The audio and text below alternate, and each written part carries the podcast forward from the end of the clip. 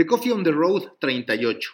El futuro de las tiendas físicas ha quedado claro. Tiene que ir por las experiencias. Y en México el anuncio más reciente a este respecto lo ha hecho Miniso con la apertura de la Miniso House Creators ubicada en la flagship store de la colonia Roma, en el tercer piso de esta tienda, para ser claros. ¿Qué ofrece la Miniso House Creators? Ofrece espacio físico para que creadores de contenido puedan grabar sus videos independientemente del número de followers que tengan. Cuenta con cámaras, iluminación, equipos de cómputo y una variedad de escenarios que van desde áreas de cocina, maquillaje y peinados.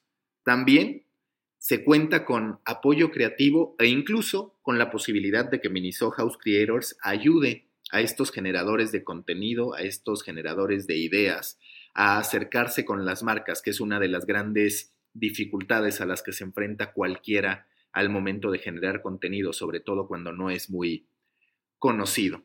Se anuncia también que esta primera miniso no quedará solo en este ejercicio, no será un ejercicio aislado, sino que próximamente abrirán en Playa del Carmen, también en otros puntos de la República e incluso finalmente que irá a Latinoamérica.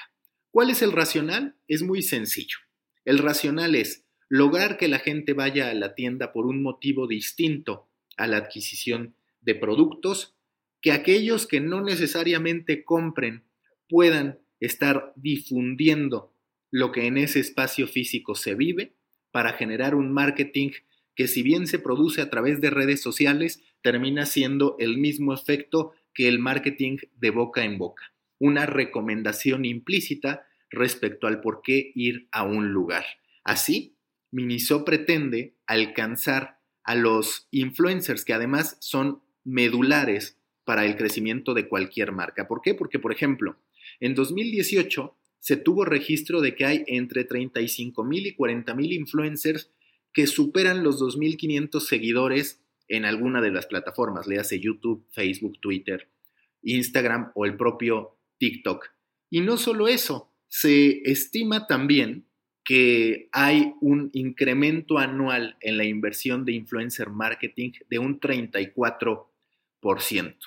Suena a una bola de nieve y suena bastante lógico el decidir como marca atraer a los influencers a través de este ejercicio para que generen contenido y entonces cada vez más se hable de Miniso, que por cierto es propiedad en un 33.27% de grupo Carso, es decir, de Carlos Slim, y más que de Grupo Carso, de Grupo Sanborns, que tiene este 33.27% de Miniso, que opera Grupo Sanborns, Sears, por supuesto Sanborns, Saks Fifth Avenue, tiendas DAX, Mixup, Discolandia, iShop y dos centros comerciales. Esto que está haciendo Miniso no es algo 100% original, es una tendencia que se está dando en el mundo y otro caso muy reciente que además es emblemático es el de la reinvención de Toys R Us, que tras declararse en bancarrota fue vendido a True Kids Brands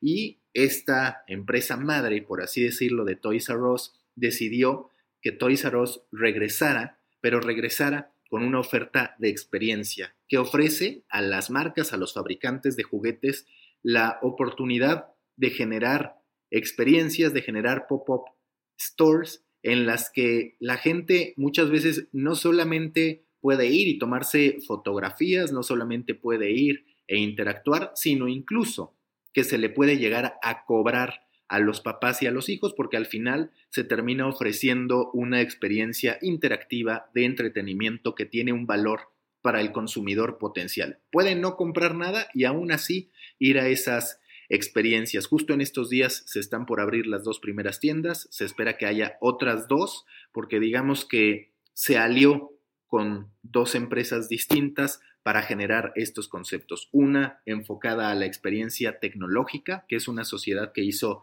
con B8TA y otra más que tiene que ver con lo que les decía, con estos espacios pop-up para distintos anunciantes. En este último piensan cobrarle 28 dólares a los adultos por el ingreso y 20 a los niños de entre 4 y 12 años de edad por el ingreso. Sé también que hay empresas de telecomunicaciones que están pensando en cómo atraer tráfico de niños, cómo atraer a la audiencia infantil con sus papás hacia las tiendas para que sirvan como gancho hacia un posterior consumo.